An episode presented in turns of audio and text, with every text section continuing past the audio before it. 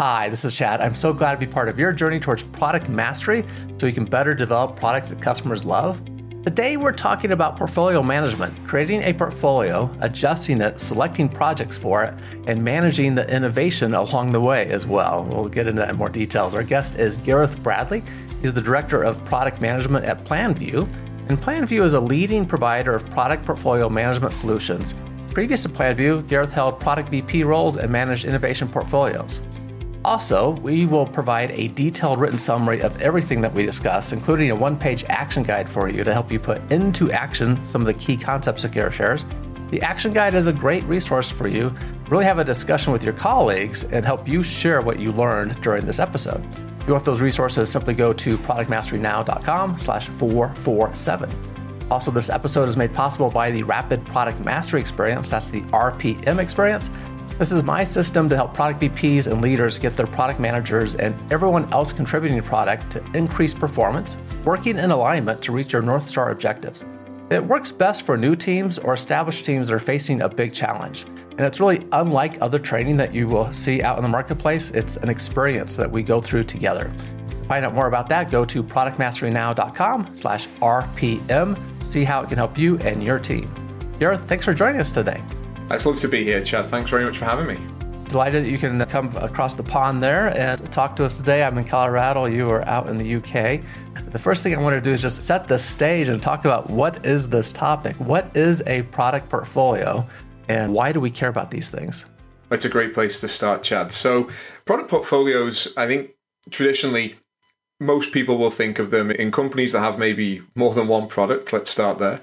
They're going to align groups of work or work tracks around particular products. So if we sell perhaps TVs, mobile device, mobile devices, maybe home stereo equipment, some companies will organize their product portfolios along those lines, and it will be either at the product level.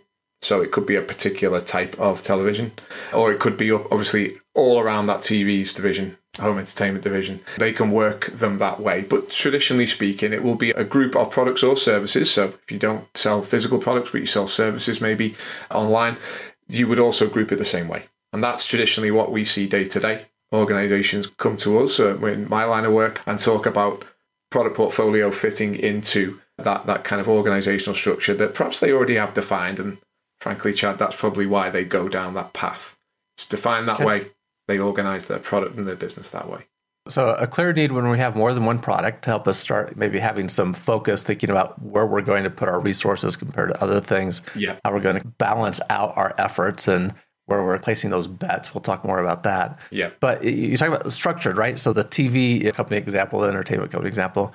What are some of the different ways that you've seen organizations structure portfolios? Yeah, I think there's almost two worlds. And forgive me for saying this, a kind of a traditional world mm-hmm. where the structure of those portfolios will be a little bit more about a, project and thinking about how the how that particular work item starts is worked upon and is then fundamentally delivered into the market. And that project mindset is how most organizations in the world today will think at the very core level, we'll have project managers out there doing that work and managing that work day to day. And all of those projects will run into a group of projects called a portfolio. And that's how they'll do it start date, end date, and work through to delivery that way. That traditional view is prevalent. Lots and lots of organizations still do it. And I'd almost say there's maybe even a particular horse for a course, as we say in the UK. There's a particular time to do that. But what we've observed, and I've noted in particular, is a shift from a project mindset to a product mindset. And in that product mindset, obviously, things are more continual. You're into that sort of product development life cycle. You're thinking about more continual evolution of a product or a service that goes into market. And therefore, the way your portfolio is structured needs to change, maybe needs to adapt for those types of innovations, for those types of services and products that are being delivered gets uh, that that's perhaps the newer frontier, if you like, versus the old traditional models which are more project orientated. That's what I see one of the biggest challenges for many organizations out there today is how you kind of strike the balance. If you've been working in one particular project orientated mindset for a long time, maybe even you were founded that way. Some companies are I get are in that in, in that kind of on that maturity line where they've They've been founded and they've worked in that project m- mindset for a long time. And now, perhaps because of disruption in their market, because there's a new competitor, perhaps the market has fundamentally changed, they're having to shift the way they think. That's a tough thing to do, really. Maybe some specifics will help me think about that better because I come from a project management background as an engineer, learn project management to help lead yep. the development of software products typically and that just helped make sense of things we were doing, right? Yeah. For the last couple decades, I certainly think in terms of product. So I think in my own head, these two yep. topics are muddled. So concretely, one way I think about portfolios can be, I think probably Bob Cooper provided this model, at least talked about this model originally. You have your support projects, those things that are taking the existing products we have and making fixes, making incremental improvements, yeah, mo- moving things forward, right? It's kind of that incremental innovation. And then maybe you have your breakthrough sort of projects that is, hey, th- these are the new things we're doing. Maybe we're going to introduce a new mar- yeah. new product to market, or might, we might take something we're doing now and put it into an adjacent area that we haven't been in before. And then maybe we have some other categories that we think through. A platform that is going to be across many things. Maybe there's the other ways to package this. What do you see in terms of how the actual portfolio is structured in different organizations? Yeah. So I guess I just probably explain more of a project perspective as opposed to maybe a product perspective might be around product families. Yeah, that's right. That's exactly it. The product family notion mindset is something that we've seen emerge maybe in the last five to 10 years, if, if we think about the longer sort of period of time. I think about examples here that are organizations delivering connected goods, smart connected products, where they've had to make that jump uh, obviously when you're manufacturing a physical thing it, it, tends to be one version. You work on a version it's complete. There might be another updated version. It can the development life cycle for that is a lot longer. As more and more companies are now dealing in software that's i think chad where you're getting that product mindset comes in and the kind of string of clustering of work to support the overall family group changes. And that's how those portfolios are, we're now seeing them being organized entertainment in cars, for example, automotive entertainment. They wouldn't have made software other than outside of engine management. Now there's a lot more software that goes into a vehicle. To get a vehicle out, you have to obviously have all of that bundled up, and there's a family of supporting projects that would go inside of that portfolio, perhaps. But also, once the vehicle is out, there's continual work, and that's where the product evolution and that life cycle comes in. specifically with software, you're going to have to you're going to have to keep working on that as the life cycle develops, all the way through to end of life. It's it's as my CEO actually talks about. He has a great quote for this, which is, "Good software is not like fine wine; it's more like sushi. Right? It doesn't get better with age. You've got to think about how." as an organization, how you can maintain your position in the market. And as you said, Chad, think about the structure of not just getting that product out to market, but then how do we balance our portfolio to manage the whole life cycle? And equally, how do we manage other portfolios that are coexisting alongside us? Okay. Inside of the organization, competing for spend and resource and things like that. So now there's two two things rumbling around in my mind. And sorry, listeners, hopefully this all will make sense to us as we go. so there's the structure of the portfolio, which might be around specific product types, right? So we, we have our connected products, or maybe our IoT type products, the products we think about as part of the digital transformation we've done. And whatever kind of organization we're in. Like recently, I had an interview with Hershey Chocolate. They talk a little bit about the, I don't know how their portfolio is structured, but they talk about all the things they're doing with Reese's, right? The Reese's peanut butter cups and the different versions of that, and the big cups and the thin mints and the dark chocolate versions and the like. And then they talk about maybe what they're doing with Kit Kats and something else. And so I imagine that they probably at least think about their products in those families, and they may have their portfolio organized around that as well then we're also thinking about that life cycle that you introduced. And where are we in terms of getting a, maybe a new product developed or an enhancement to a product? When is that going to get released to the market? When it's in the marketplace what are we seeing in terms of competition? And we're dealing with that. I want to get into that more too. On the structure part the i hear about buckets a lot. Organizations using different buckets different categories right? Like I mentioned, maybe the support, the radical thing. Yeah. Another one that I come across people frequently talking about is the three horizons. Yeah. What are we doing in the short term? Where's our focus? What are we doing maybe a little further than that? What are we doing out from that? And then there's a version of that which is kind of what's core to our business, what's more adjacent, what's really transformational. Yeah. Talk to us about those approaches a little bit too, just so we kind of have the landscape of choices here. Yeah, that's a great point, Chad. That's a background that certainly appeals to me, the kind of Horizon one, two, three thinking and how that plays into a portfolio balancing capability or process. I think on the first part, for sure, that group of products that are inside of a family, yeah, there'll be a supporting part. And we do see, and I've certainly come across companies that organize those portfolios of products. It's a cross section. If you imagine cutting through a tree, you're getting the kind of the bigger bangs, the maybe the Horizon 2. Let's if we take that example, right? Horizon 2 being something that is in my world not immediate, a little bit further out. Horizon 1 being something we'll deal with today, and Horizon 3, of course, being the furthest out, more of the bleeding edge. They'll look maybe look to balance in product mindsets, so look to balance Horizon 1 and 2 through that cross section. So they'll keep them contained. This portfolio is going to deal with a product that is going to market through its life cycle, and we will look to support it with Horizon 1, incremental innovation work to improve it once it's in market to grow market share. And then if you're if you're an organization that likes to spend on R&D or has to spend, not likes, but has to actually spend to survive in R&D, thinking about medical devices, pharmaceutical divisions, there's a lot of complexity there.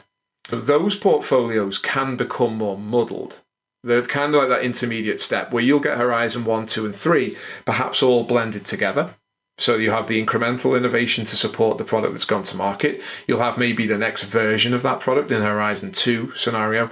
And Horizon 3 might be a to- totally new technology to support that product or a totally new technology to deliver that product or service.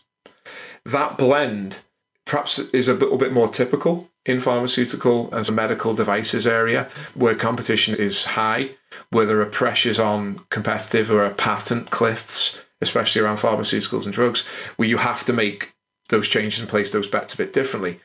And then the third, obviously, part of this is the pure R&D area, where you hmm. are looking at Horizon 3, some Horizon 2, and those portfolios, some organizations maybe because of how they've been in the physical world, perhaps pre COVID, obviously now everyone's a little bit more virtual. But in the physical world, they've co located R&D and innovation together. I think about some aeronautical engineering organizations we've worked with that have had examples of R&D co-located physical build in a physical building to get a particular product to market to sustain it but then to pivot into the next horizon 3 project the kind of the lab the co-location of innovators, and the portfolios are structured the same way. That's for spend, for gov- for alignment with governance and external processes that they may have to go through for flight testing and such. They will be lined up that way, and the spend will be ring fenced that way.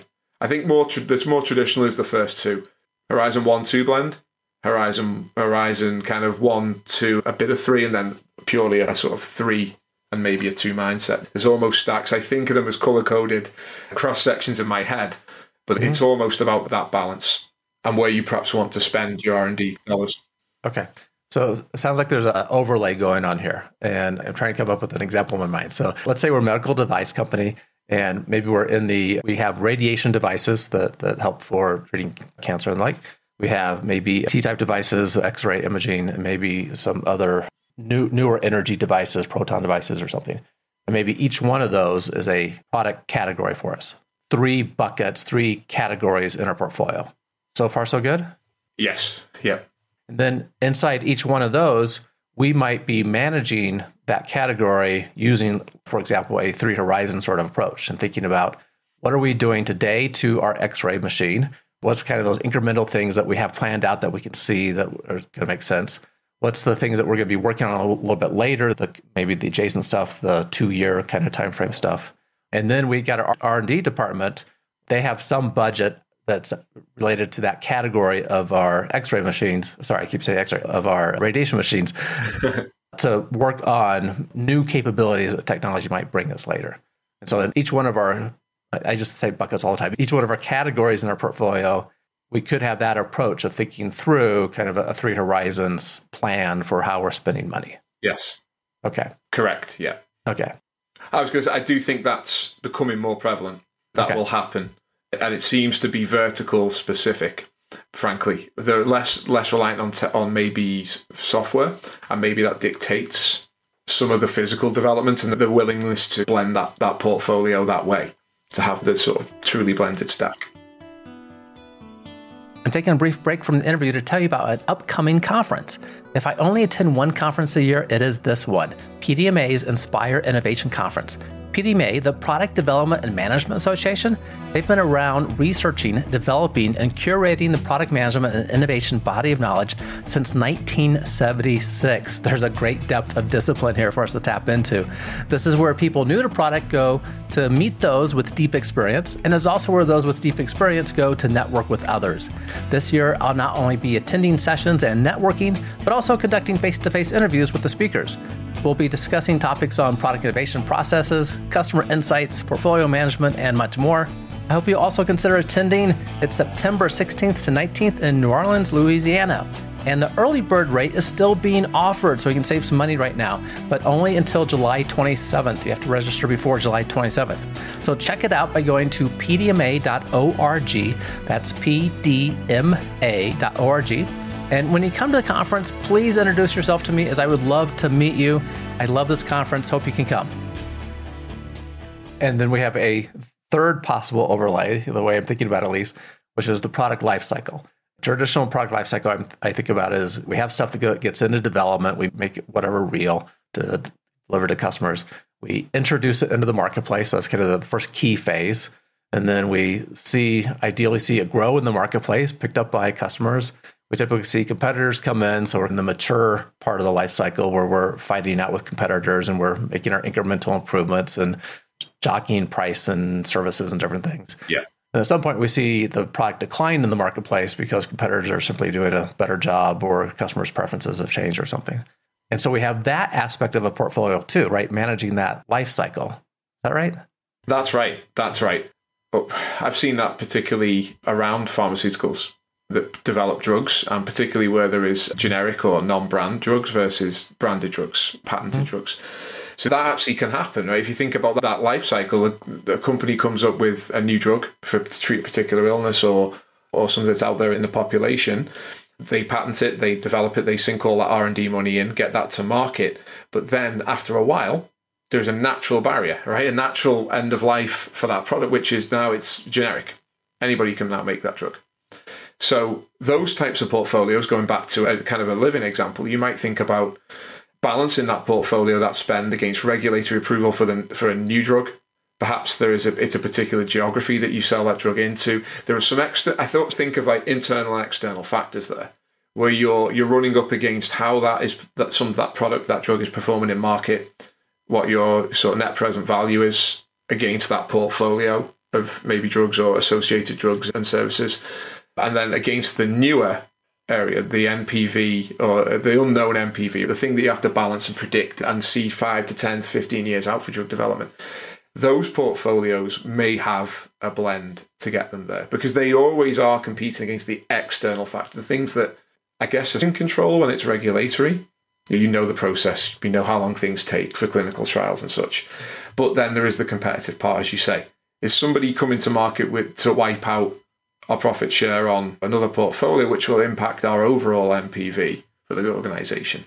Do we have to think? Do we have to think about adjusting our R and D spend and that portfolio's kind of time to market? Do we need to get there faster? Do we need to get there more slowly? Do we need to reorganize our resources? There's a lot of questions that start to come up between that internal external blend for the decision making.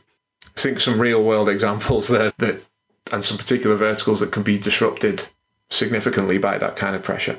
So, to keep this in my mind straight, when we're helping product leaders think about structuring a portfolio or they're having discussions about this, having some kind of categories that we put our products around is important because then we can think about how we're resourcing who deserves which kind of products deserve resources right now based on what our strategy is the organization competition market all that right? So we can think about the buckets or the categories to organize things around and then we have this issue of now in my mind, as we've talked through it a little bit, the life cycle and the three horizons overlap to me quite a bit, right? We don't want to get surprised and say, hey, we just got this blockbuster product into the marketplace. It's fantastic. We're putting all of our energy behind that. That's 90% of our work now and our revenue. And in two years go, oh, uh, now it's not doing so well. We don't have anything coming in behind it. That's the life cycle light bulb that goes off. We have to think about what we're preparing next to go into things. So far, so good. Categories of products and life cycle, how we should be thinking about what's coming in, in, in front of us in the next two or three years. That's it. Yeah. Okay. In a nutshell. Okay. Very fair. Okay. I'm sure Planview has all kinds of resources available to us. But is there a place that where you might have case studies that talk about different ways that organizations have structured portfolios? Yeah, there's some examples at planview.com that talk through our different kind of approaches where you've got maybe more of the PPM world, product portfolio management, that's traditional areas of, and things that we talked about so far on, on the podcast. And then there'll be more of the SPM, the strategic portfolio management, which is where there's a little intersection here where there's almost maturity happens. Organizations move from that project to product mindset.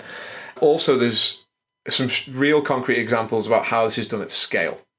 So if we think about how we can balance that portfolio, there's particular capabilities you need to unlock around visualizing the portfolio from a financial perspective, from a resource perspective, how certain headwinds in in your market can impact. You know, though, though, there's some good examples of that available, uh, as I say, at planview.com to take a look at. I'm trying to bring a. Hopefully, I'm doing okay at bringing some of those to life here as examples and how we think about how we can, as people who work in this space, think about getting product to market and organizing a portfolio to do that. I haven't even yeah. talked about innovation yet, but how innovation can play in, into it is also important and obviously something we can touch on as we go through. Yeah, we can only do so much in about 30 minutes together. But so I thought pointing to people to some examples would be helpful because this does, this is how we resource, how we allocate funding, how we think about where we're going to put our efforts in an organization. And having the, those diagrams, the information that tells us how different projects are and products are working and is important to us. Uh, you mentioned innovation. This is certainly a, a, part of this I want to get into. When we first I got introduced to you, this was actually a question I asked you over email.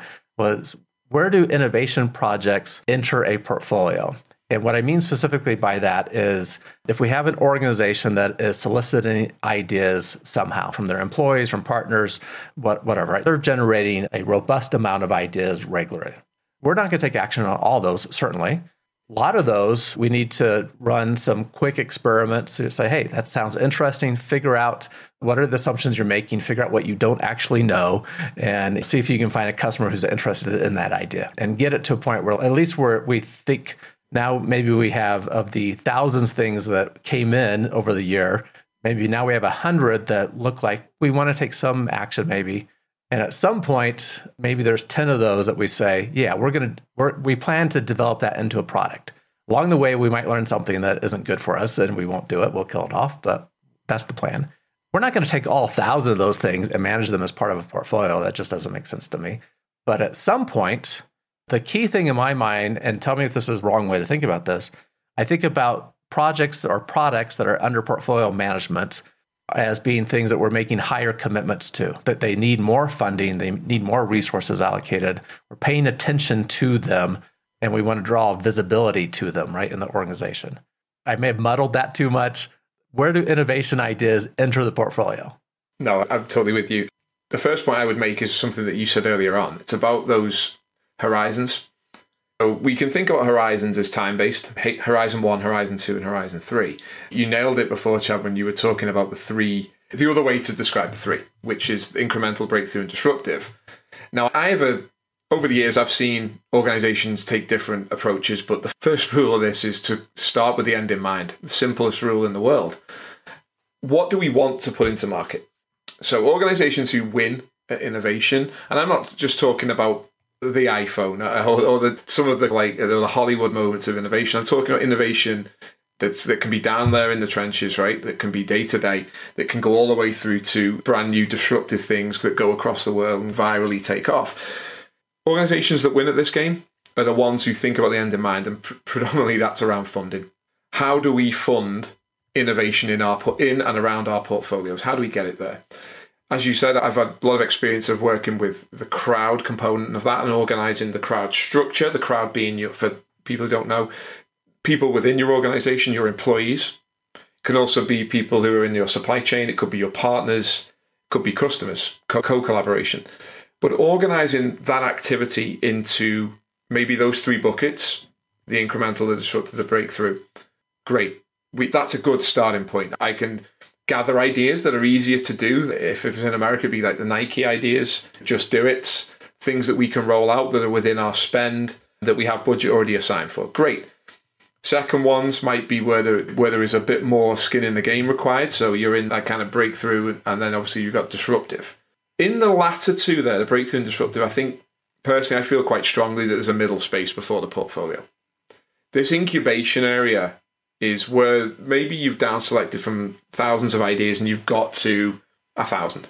Maybe you know one in 10, one in 20 have made it that far.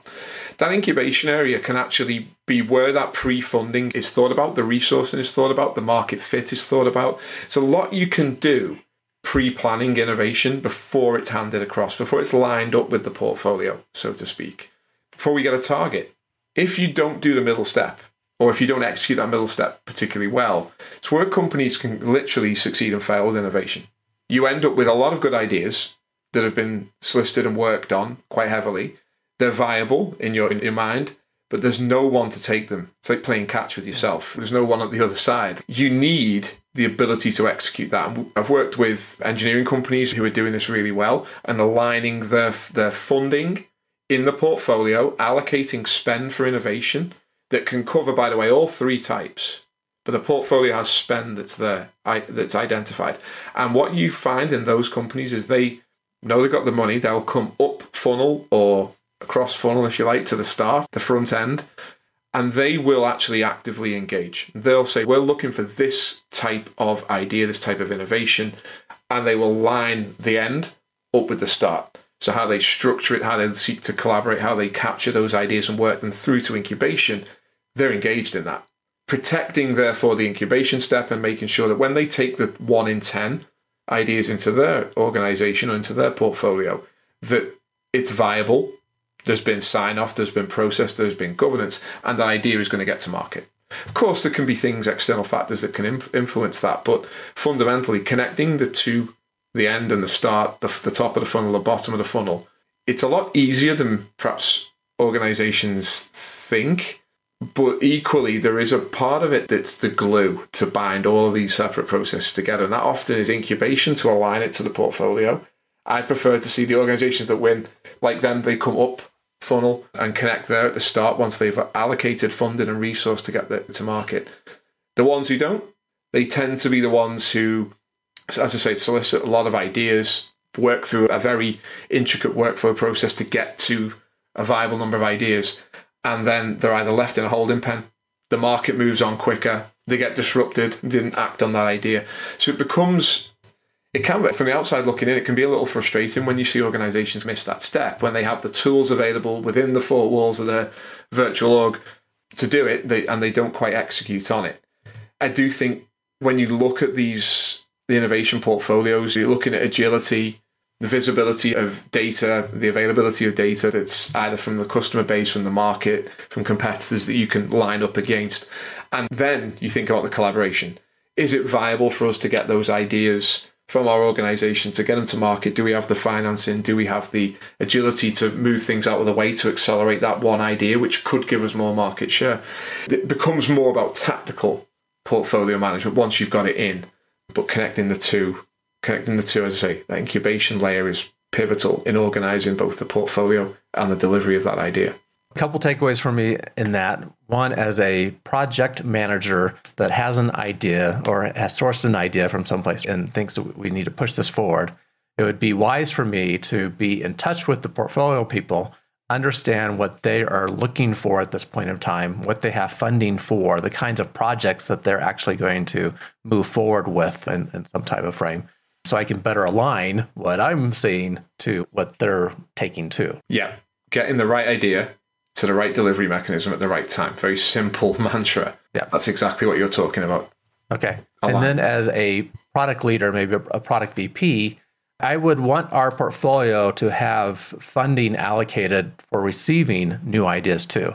And so, if we if I'm ma- making this with the executive team, this decision across our portfolios, there must be a discussion that says we're putting X number of dollars uh, in, into this bucket of work, right, into our radiation product line. And out of that, I want to reserve some percentage. I don't know what companies use, but let's say I'm going to reserve 10% of that money to accept new ideas that come in over the course of the next year so we can start developing those. That's probably close to a best practice, that one, okay. to be honest, Chad. Okay, very good. Have, having okay. that alignment. Yep. Okay. So this help, helps pr- provide, so get our hands dirty a little bit around portfolio management and what is involved in that. We're going to run a little long because I want to ask about a couple more things real quick. When do we start taking notice that something is going on that we need to rethink how we're doing our portfolio? You teed this up in the beginning that we've gone from thinking about projects to products. What do we see going on in the portfolio where we should stand back and go, we need to think about how we're allocating our resources and do this differently? Yeah, I think on a day to day basis, my personal approach is looking at throughput. How are we? What are we getting into? What are we getting out there into market? In software, that's a, a lot easier to maybe to deal with because you can see bottlenecks. You might be witnessing engineers, developers working with technology that's difficult to get out to market, that's not stable, that causes a tail of, of issues and bugs and that's an indicator right? So qu- kind of quality time to market how are we finishing things on time as predicted on budget on with the resource we have? If not maybe there's an adjustment needs to be made there. I think i'm a believer in if you think about the whole life cycle what's happening in the market with what we've delivered already. So coming full circle and we and i've pushed this particularly inside of organizations i've worked with think about modeling all of the signals you get. And that's a lot easier, right? It's very topical at the moment to talk about the, those language models and how they can cluster information. But being able to visualize those points of data. So looking at the health of your of sentiment perhaps inside of your pro, your projects and portfolios how is that tracking are we are people talking about things that are going to finish on time that are looking late early indicators and also looking externally at what your maybe what the voice of the customer is telling you so being able to model those things together, I've seen some really advanced approaches to that in the banking world where they can overlay it, even bring in things like complaint data and start to look at the funding and spend in a portfolio that might be addressing particular bugs, quality issues in, in software, or process issues where customer attrition is being generated from, and then aligning that with the spend. What do we have in our portfolio that is meeting this need? Goes back to your point before, Chad, right? The project manager being connected and understanding that landscape helps them make that adjustment and be more agile inside of the product world. I've said the A word, so we must be doing innovation if we said agile. Okay, thanks for addressing that too, because changes are needed at a time. Really good discussion about portfolio management and help us think about the parts of that are involved in this, those initial categories around products, maybe projects. I think of them as the buckets we're going to put our funding in and organize resources and then how does that play to the life cycle? And what are we thinking about in terms of innovation and how the new ideas might enter the portfolio when we're making commitments to take them forward and work on them? As listeners know, we do enjoy innovation quotes around here. What do you have for us and what does it mean to you? Okay, I'm going to use a quote that I've long had from James Surowiecki, who is the father of group innovation, crowd innovation, the power of the crowd. If you've not read it, I thoroughly recommend it. It will change your mindset, quite literally. So, my quote would be Under the right circumstances, groups are remarkably smart. Smarter, even sometimes, than the smartest person inside of them. If you, that's something that's really close to me. For the last 13 years, I've spent working in crowd innovation and collaboration, and I think it I've lost count of the amount of times I've seen that bear fruit inside of organizations across the world. The power of the crowd can organize top of your funnel, and that can align to delivery. So, yeah, it means a lot to me, that one, Chad. Very good. Thank you for sharing the quote. It sounds like a book that we should check out as well. I ha- have come across it in the past, but I don't think I've read it yet. Excellent discussion. How can people find out more about you and the work you're doing? You shared planview.com before as a place to get resources. What else should we know? Yeah, you can contact me on LinkedIn. So I'm, I'm available on there. If anyone's got, got questions, thoughts, to discussion they want to share, please reach, reach out to me on LinkedIn. That's probably the best platform. And Brad Bradders underscore 81 on Twitter as well. So they would be probably the best two places to, to find me, Chad. Excellent. We'll put those links in the show notes to make that easy for people to find. Gareth, thank you so much for the information today. No problem. Thank you very much for having me, Chad. Hopefully, everything was useful for your listeners. Great discussion. And listeners, once again, if you want to find the written summary of everything we talked about and that one page action guide to help you put into action and also help you share with your colleagues what we talked about, Simply go to productmasterynow.com slash 447. Everyone, keep innovating. Thank you for listening to Product Mastery Now, where product leaders and managers gain product mastery through practical knowledge, influence, and confidence. By listening, you are becoming a product master, creating products customers love. Find additional resources at productmasterynow.com. Keep innovating.